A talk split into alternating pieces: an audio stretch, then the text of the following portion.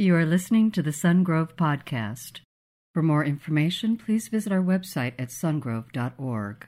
You know, I've been thinking recently about the idea of when people get back, when people get back involved in working out, or they get back involved in a diet, or they're going to fast, or maybe some of us over COVID, we've gained our COVID 19 and we're trying to like wear it off. And, and we think about, well, how do I get back to the shape I was? How do I get back to where I was? And many times people are asking, how do I get back with Christ? How do I get closer to God? Maybe you felt distant. Maybe during this season you felt very distant from God. Or you might be brand new here today and be saying, I'm just exploring is God real? And is this a safe place for me to be able to unpack some of my doubts or to learn more information? And the answer to that is 100% Absolutely, yes. But when you and I think about getting back, when we think about having some gains in our lives, some positive gains in our lives, we typically have to change how we act. We have to change how we think. We have to change our desires. We got to change our habits. We got to do a lot of those things up here to experience gains out there, whatever those are. And it's not going to happen on its own. That's why we've all heard the phrase no pain, no gain right? If you don't have pains, you're not going to experience any of the gains that you actually want to experience. And those are the kind of things that you and I have to begin to think through. And I want to say this, suggest to you today that it's the same in our walk with Christ. And Christ has shown up now to the people in the first century, Jewish people who for years have been following the Old Testament law, and they're saying, How do I experience some gains in my life? Because they're aware of their own flesh, they're aware of their own weaknesses, and they want to draw closer to God. And it's a beautiful picture because if you have your Bible, open with me to Mark chapter 5 or to Matthew chapter 5. Beginning with verse 1, it describes that now when Jesus saw the crowds, he went up on a mountainside and he sat down, and his disciples came to him and he began to teach them.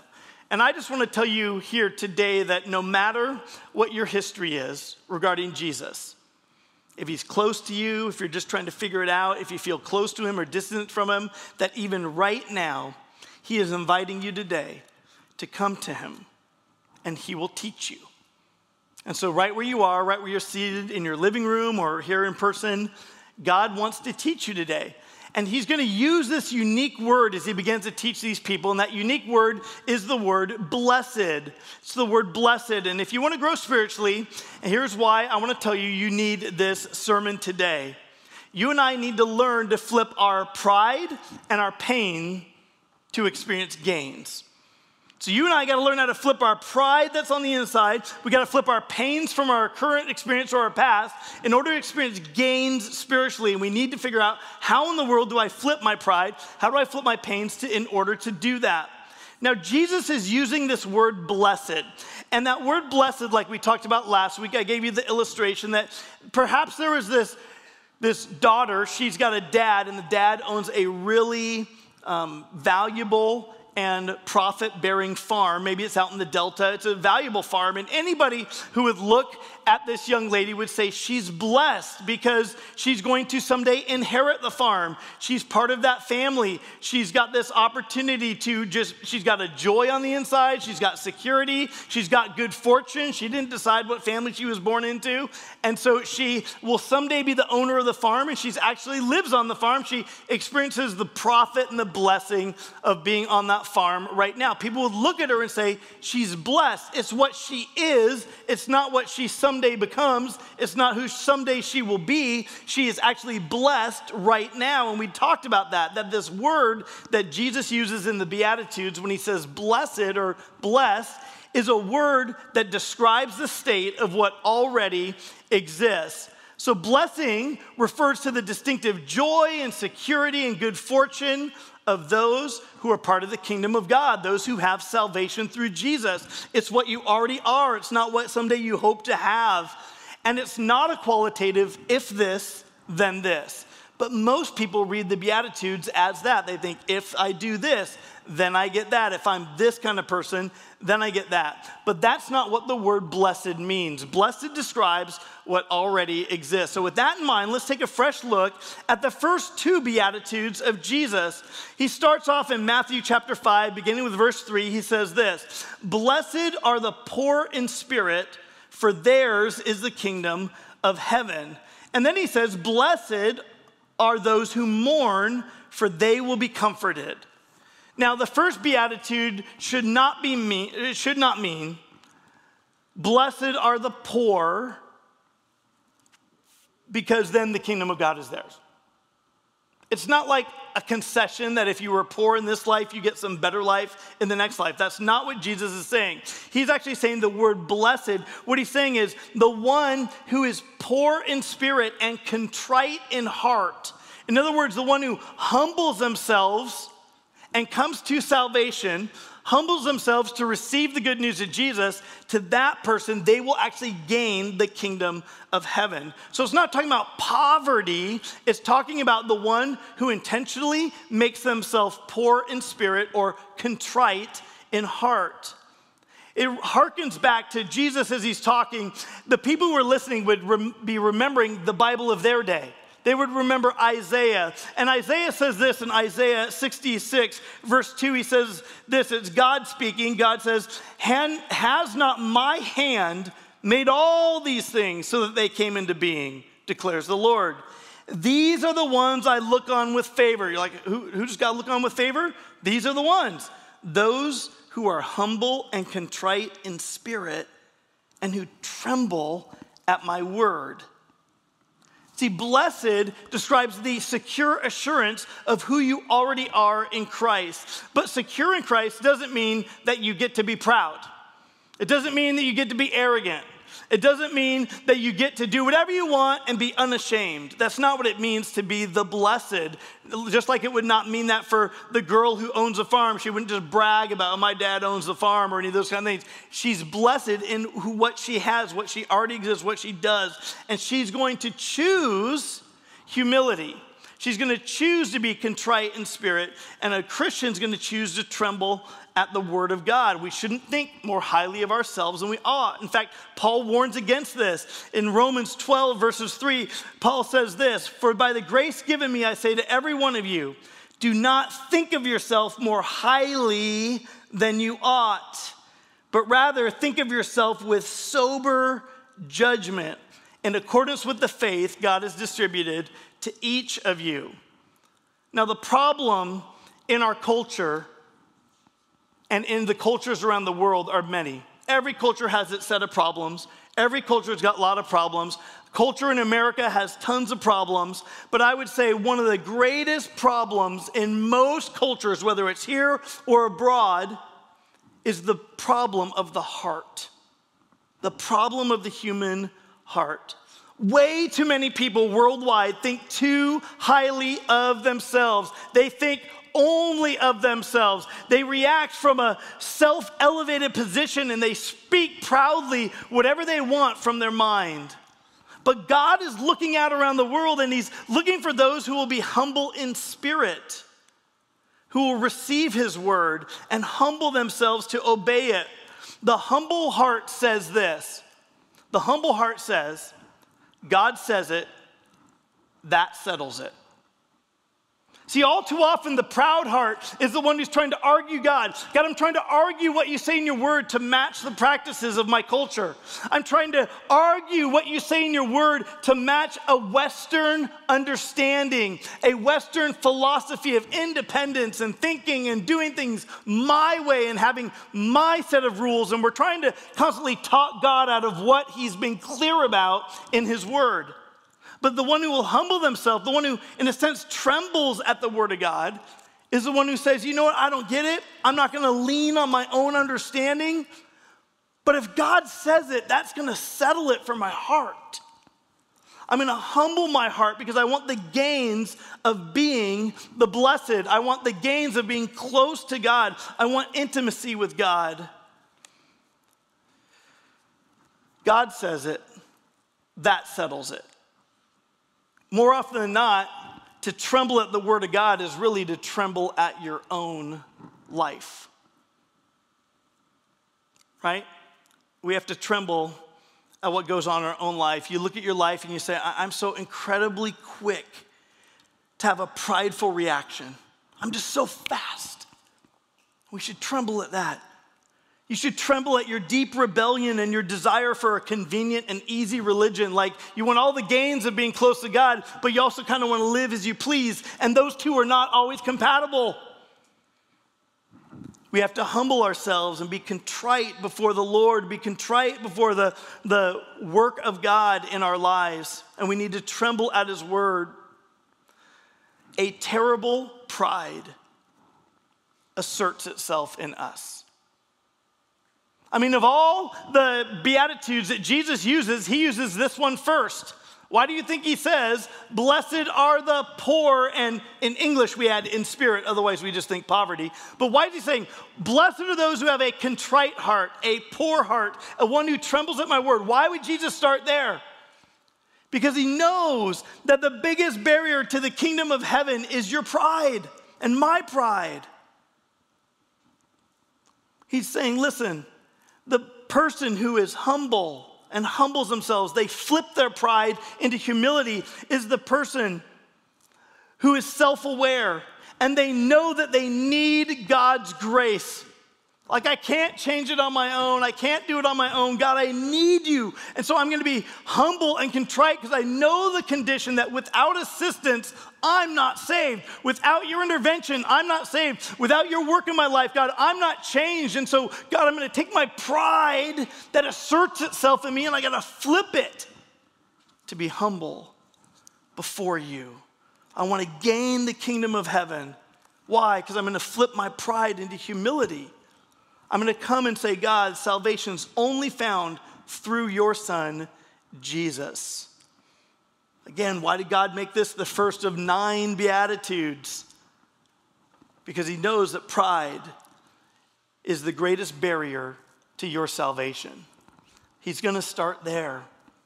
The greatest barrier to being part of the blessed, the greatest barrier to being part of the kingdom of God, the kingdom of heaven, is a person's pride. So, do you want to be closer to God? Then, as an act of a will, we got to flip our pride. We got to flip it. And what it means is we got to flip my pride into a contrite and a humble heart before God. Not a not I'm moping, not a shameful God, I can't look you in the eye, but a heart that says, God, in humility, I can't save myself. I'm only blessed through you.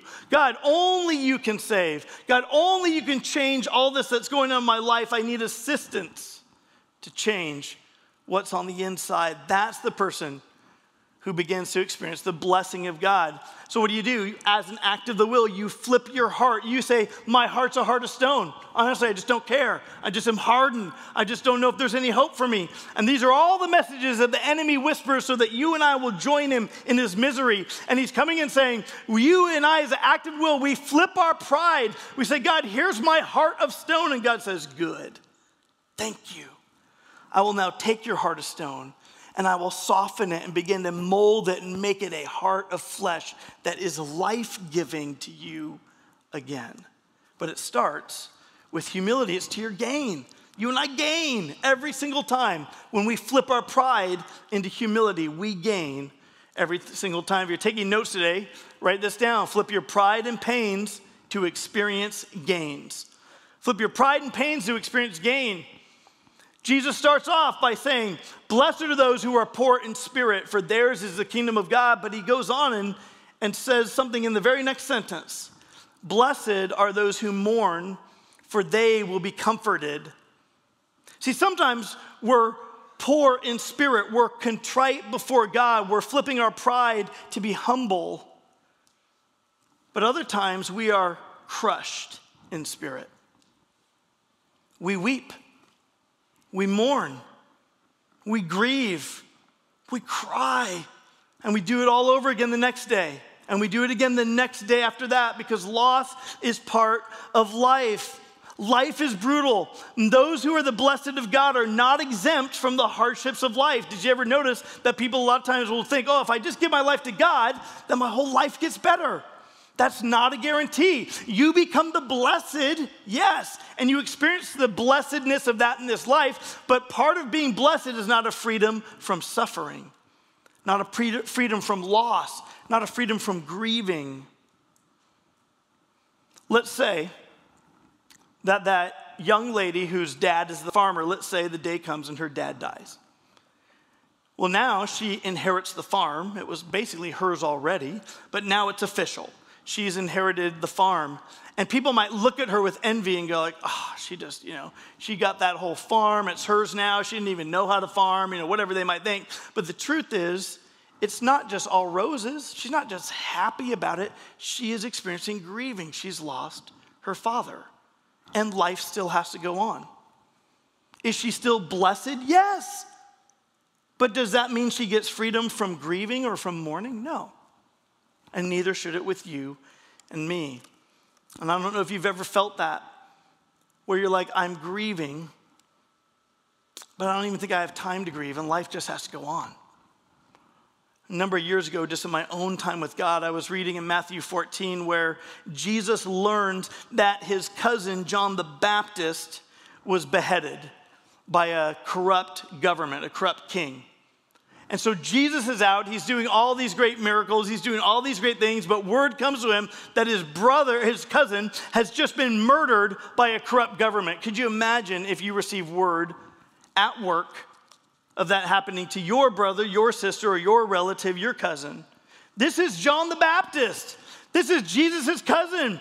This is John, the miracle baby who was born to Elizabeth in her old age. She was way past childbearing years, yet God allowed her to become pregnant. This is John the Baptist, the son of Elizabeth, that when Mary came to visit Elizabeth, John the Baptist leaped in the womb because Mary was pregnant with Jesus. This is that John. There's this amazing bond in the spirit with them. This is John the Baptist that Jesus asked him to baptize Jesus. And John's like, I can't baptize you. And he's like, No, you must do it so the scriptures are fulfilled. And so this is that John the Baptist, the one who's fulfilling Old Testament prophecy, paving the way, making the way straight for the Messiah, Jesus, to have a public ministry that Jesus is just starting now in sharing these Beatitudes. It's that John, and this guy gets beheaded. Don't tell me that didn't impact Jesus. So, what does he do? Jesus withdraws by boat and uh, kind of goes across the lake, wants to be by himself, and the crowd follows him. They don't leave him alone. He gets on the boat, he goes traveling, they're like, we'll just walk on the shore. It's a big lake, but we can walk. And so they're walking. Now, this crowd, you need to understand, is a massive crowd. Because as soon as Jesus lands and he gets off the boat, the people come to him and he has compassion on them and he begins to teach them and he begins to heal them. This is the crowd where Jesus feeds the 5,000 men. And this is 5,000 men. It does, it's not recording the women and children. Just imagine the crowd. Jesus is grieving on the inside, but life still has to go on. And so he's, he's ministering in that way. And when he gets done with that, he dismisses the people to walk back home to their homes. He puts his disciples on the boat and he says, Go to the other side of the lake. And Jesus goes up on a mountainside to pray. He's just got to be alone. And then in the night, Jesus walks down to the shore of the lake, walks on the water, does the miracle of walking on the water, joins his disciples in the boat and the wind is against them, the waves are against them. He calms the weather. The waves calm down, the wind dies down, everything gets still, they make it to the other side. He's exhausted. And the next day, the crowd finds out where he landed again. And so they come to him. But this time, Jesus does something so unique that I really hadn't ever seen in the scriptures before. That he literally is grieving. He's exhausted. His life and his ministry has to go on. But the people come to him, and all they do is they come up to him, and he doesn't say anything. He doesn't spit in the mud and make mud and put it on a blind guy's eyes, and his eyes are open. He doesn't like shout to the people. He doesn't cast out demons. He, he does nothing. He's sitting there, and people come up and they touch the edge of his cloak, and they are healed. And as I sat there just doing a quiet time, I remember back to all the times in ministry and with many of your families right here that we have walked through the dark night of the soul. We have walked through some of the most brutal experiences of life. And I've experienced personally, and in our family, we've experienced personally death. We've experienced losses. We've experienced the brutalities of life and pains that lead to grief. And when I read this, I believe literally the Spirit of God was telling me and met me in my grief and said, Dave, I get it. I know what it is to grieve, and yet life still has to go on. I mean, how many of you and I in this room are navigating that? You grieve, but life keeps moving. Life still makes demands of you. And Jesus is saying, I know what it is to grieve and for life to still make demands on you. And I feel like I have nothing to give, but people still come just to touch the edge of my cloak. And I believe Jesus is saying to you today, it's okay when you and I have pains and losses. It's okay that the scars continue. It's okay when you have to grieve and the pain is carried. And there are moments that you only sit there and you can tell yourself, just don't quit. Just keep moving, just keep going. Jesus was flipping his pain into another's gain. And on the mountainside of the very same lake where he's going to find out in the future that his cousin gets killed, Jesus speaks this beatitude. He says, Blessed are those who mourn, for they will be comforted. I mean, could it be that he speaks this beatitude as the words are coming out of his mouth? He knows because he's God that in the near future he will grieve deeply and still have to continue on with his life and his mission while mourning the loss of John the Baptist. And yet he gives us hope that the blessed who mourn will be comforted. What a beautiful picture. Blessed are those who mourn, for they will be comforted. That's a great hope. That's why when you go to the celebration of life, of someone who is among the blessed, a believer in Jesus Christ. Oh, there's pain, there's loss, it's hard, but there also is it that a hope that underlies it. It might not even be spoken to a big extent, but there's just a hope in the middle of the pain as compared to when you go to a memorial where there is a loss and it's a loss and that's all it is and they have no hope and they don't believe in afterlife, they don't believe that there's a God, they don't have a savior. There's no explanation for their suffering but to suffer. What a great hope to know that those of us who mourn will be comforted, and it gets even better. Because what Jesus is saying has a deeper meaning. He says this the statement is actually what's called the divine passive. And what that means is it means God will comfort the blessed who mourn. See, if it was not a divine passive, it was, if it was a divine active, that statement would basically sound like this Hey, mourners, just cheer up, shake it off, get over it.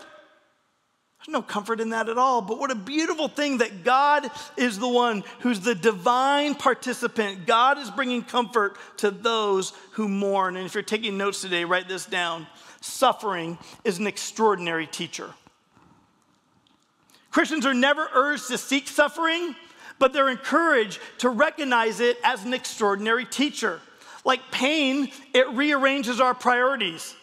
It reminds me of the people, some of you who might be in this room, who in November of 2018 had to flee the mountain town of Paradise, California, among the pine trees as a forest fire rushed through it and basically decimated that entire town, killing so many people, people stuck in traffic in their cars and they couldn't get out in time. And if you were in that experience, you would realize that suffering is an extraordinary teacher. You'd learn in that moment that your possessions are, at the end of the day, far less important than your very life and the life of the people you love. You'll flee all your possession to save your life. Why? Because suffering is an extraordinary teacher. Well, what happens when people mourn? And we've always heard the phrase that hurting people hurt people. But what happens when people mourn deeply, yet they have no concern for others who experience pain or who are mourning? They're just all caught up in their own mourning. It's all about me. It's all about my life. It's all about my victimization. It's all about my mourning. It's all about my pain. And they have no concern for others. Let me tell you, there is no hint of that kind of person among the blessed of God. The Christian who's been through brutal experiences. Maybe they've been oppressed. Maybe they've been racially oppressed. Maybe they've been marginalized or minimized. They must not seek the retaliation or suffering of their oppressors. I mean, I know it's hard not to, right? When you curse those who cause you pain, Does it make things better or does it make things worse? When you want to get back at those who've harmed you and brought you pain, does it get better or does it just compound the situation? It makes it incredibly convic- conflicted. It makes it uh, incredibly compounded. It's not great.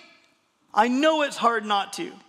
But listen, among the blessed of God who will be comforted by God in the midst of their suffering, it is the way of the blessed. Yes, we seek justice, but we got to do so without turning it into vengeance. See, our culture plays this game right now, and they say, if I've been oppressed, then I'm going to turn around and become the oppressor.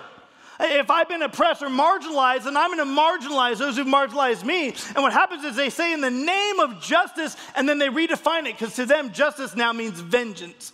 And the Bible's clear that vengeance is mine, says the Lord. Vengeance is God's, it's never ours. Why? Because vengeance compounds it. We're not the righteous judge. We can't compartmentalize and divide our emotions and our experiences without that huge desire to want to inflict equivalent pain on those who've harmed us. We need a God sized love to do that, to be completely just. So, what do the blessed of God do when it comes to injustices in our world? The blessed of God pursue freedom for victims of human trafficking and modern slavery, which I believe is met in the kingdom of God. If you look worldwide at those who are fighting the biggest battles against sex trafficking, the biggest battles against human bonded labor, the biggest battles to bring freedom to the oppressed, it is the Christian church worldwide leading that cause. I believe it's found in the kingdom of God. Because who knows better the oppression of sin and the freedom in Jesus than those who've been saved? Yes, you can throw humanitarian aid at it, but those on the front lines, in the furthest out villages in India, in the hardest places to reach in Guatemala, they are the believers, and a lot of them are here in our church. We fight for justice the blessed of God pursue racial justice, which is answered and I believe met in the kingdom of God. What's the great equalizer? It is humans coming before a holy God and giving their lives to a holy God and becoming the family of God together. There's not a better medium for reconciliation than the kingdom of God.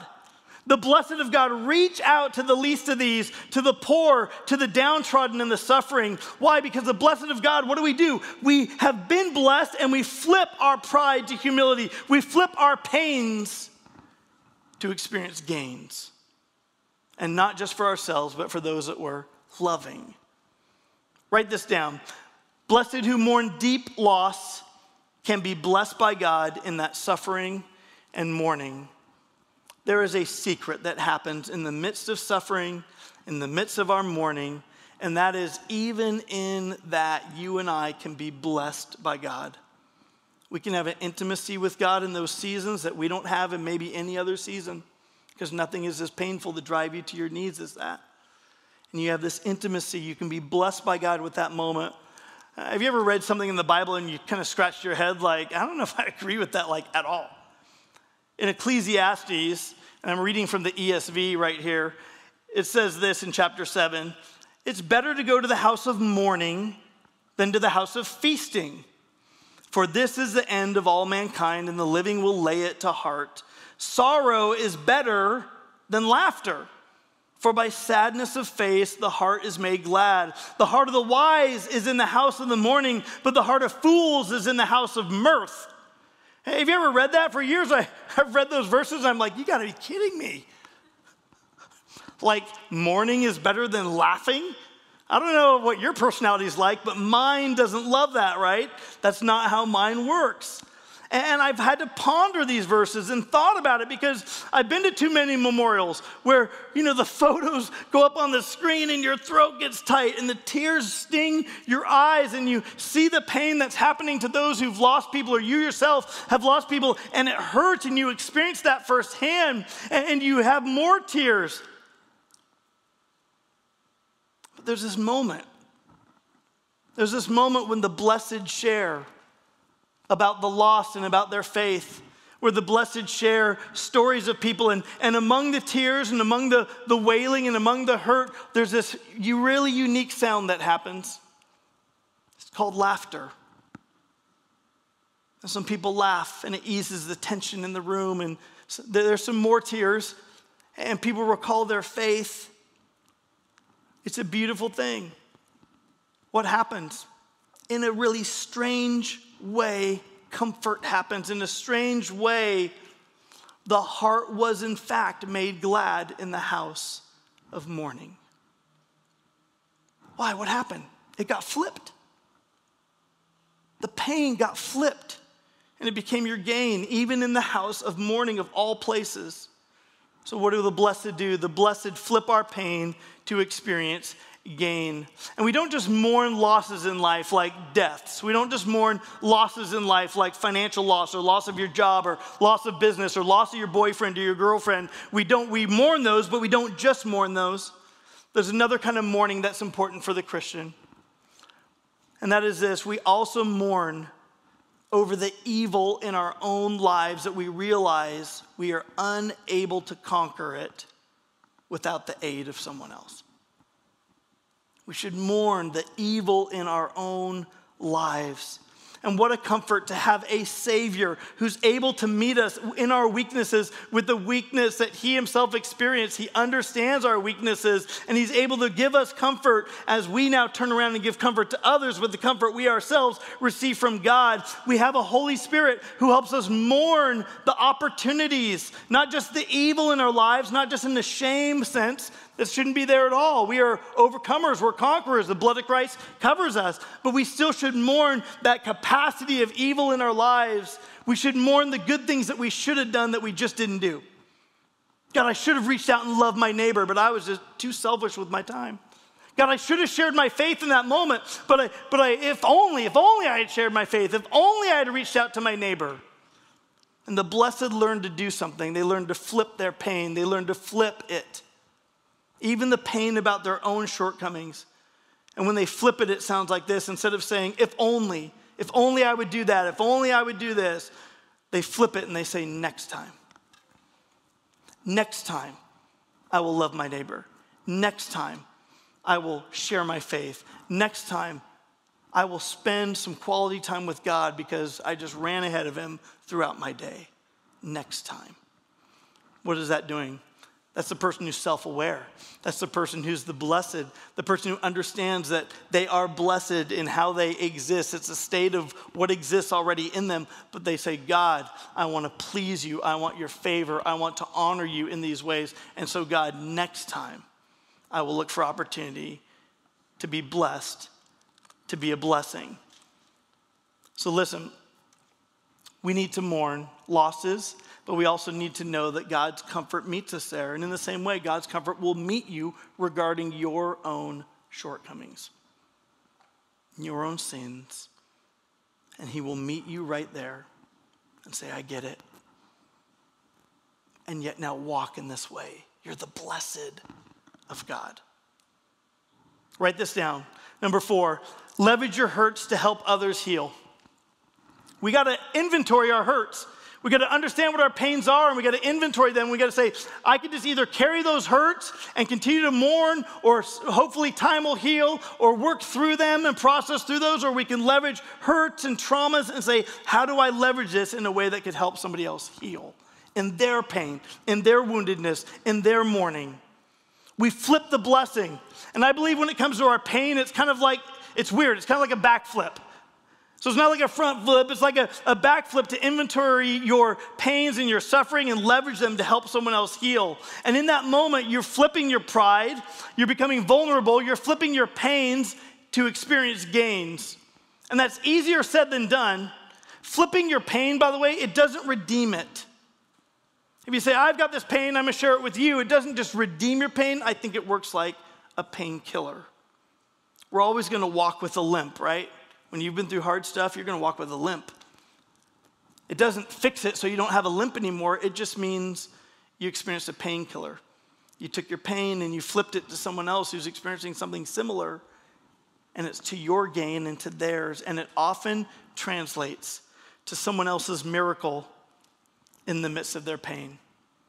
You've been blessed by God to be a blessing. So we flip our pride into humility, and maybe for you today, that's what you're realizing. That over the course of this season where life has squeezed you, you've become proud. And maybe right now, God is just saying, Come to me, be humble and contrite of heart. Tremble at my word, love me. And some of you, you've been mourning. You've been mourning the loss of normalcy. You've been mourning the loss of a person. You've been mourning the loss in, in our culture. And God is saying, I will comfort you in your losses, but learn to flip your pains to help somebody else along the way as well, because that's exactly what Jesus did. When you flip your pain for another's gain, you are more like your heavenly Father than I think you realize. Because that's what God did. Hebrews 12 says this. It's such an interesting verse, and we'll close with this. It just says, fixing our eyes on Jesus, the pioneer and perfecter of our faith, uh, for, of faith, for the joy set before him, he endured the cross, scorning its shame, and sat down at the right hand of the throne of God. Do you realize there was a there was a cross before he sat in the throne of God? It wasn't just all roses for him, but such an interesting statement. For the joy set before him. Remember, joy doesn't mean happiness.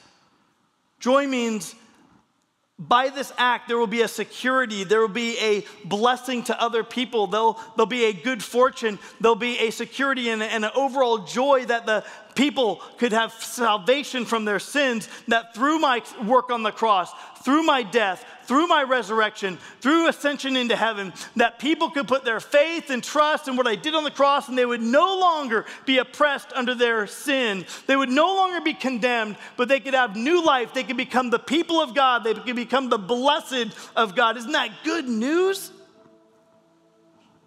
And that's what he did. What was the joy? The joy wasn't, hey, I get a crown of thorns. It wasn't, hey, I'm going to get whipped and beaten. It wasn't that I'm going to bleed. It wasn't that I would just absolutely get mocked and spit on and punched in the face and then nailed to a cross and then set out in the sun and then mocked some more while I'm there. That's not the joy. The joy set before him was you. That by him enduring the pain and the condemnation of our sin, we could have new life in him. And that's what Jesus is offering you today. It all starts with Jesus. There's no way to become the blessed of God except through Jesus. For the joy set before him, he endured the cross. It's his pain for your gain. It all starts with him. And the only way to become the blessed of God is to humble yourself and give your life to Jesus. With your heads bowed, your eyes closed, just I'm asking you to do that so you're not a distraction to yourself or others around you. If you're watching online, maybe you just set your phone to the side so you're not distracted by it. But in this moment, if you realize I've never humbled myself and given my life to Jesus, I've never said yes to his offer of eternal life, his offer of forgiveness of sin. If you've never done that, then today is the day for you. Pray a prayer to him like this right after me. You just repeat what I'm saying here, mean it in your heart, have a contrite heart, a humble heart, and just say this. Just say, Jesus, today, I give you me. I believe you died on the cross for my sin, that you were buried, that you rose to new life because you're God. And I ask you to come into my life and make me a new creation. Wash me as white as snow. Forgive me of everything I've ever done wrong. Because today, Jesus, I give you me. And right now, in this room or online, if you've prayed that prayer, will you just raise your hand and show us that you've made a decision, that decision today? That today was the day you said, I will give my life to Jesus. And if you've made that decision today, it's the greatest decision you could ever make. That the angels are rejoicing in heaven, that God loves you right where you are, that you have become the blessed of God, that the state of what exists in you is now eternal life. And that is the greatest news, and other people need to hear it. Will you, the blessed, invite and bring those who need to be saved here in Elk Grove or around the world? Would you let them know about the good news through Jesus? You can share this at any time, and hosts will tell you what to do from this point forward. God, we love you. We praise you. We thank you for your goodness to us. We ask you to watch over us. We thank you for your great comfort. God, we humble ourselves before you. We step back toward you. We want the gains of a deeper walk in spiritual life with you. In Jesus' name, and together we said, Amen. Will you give it up for what God's doing in and through and among us? Thank you for listening to the Sungrove Podcast. For information on Sungrove Church, visit our website at sungrove.org.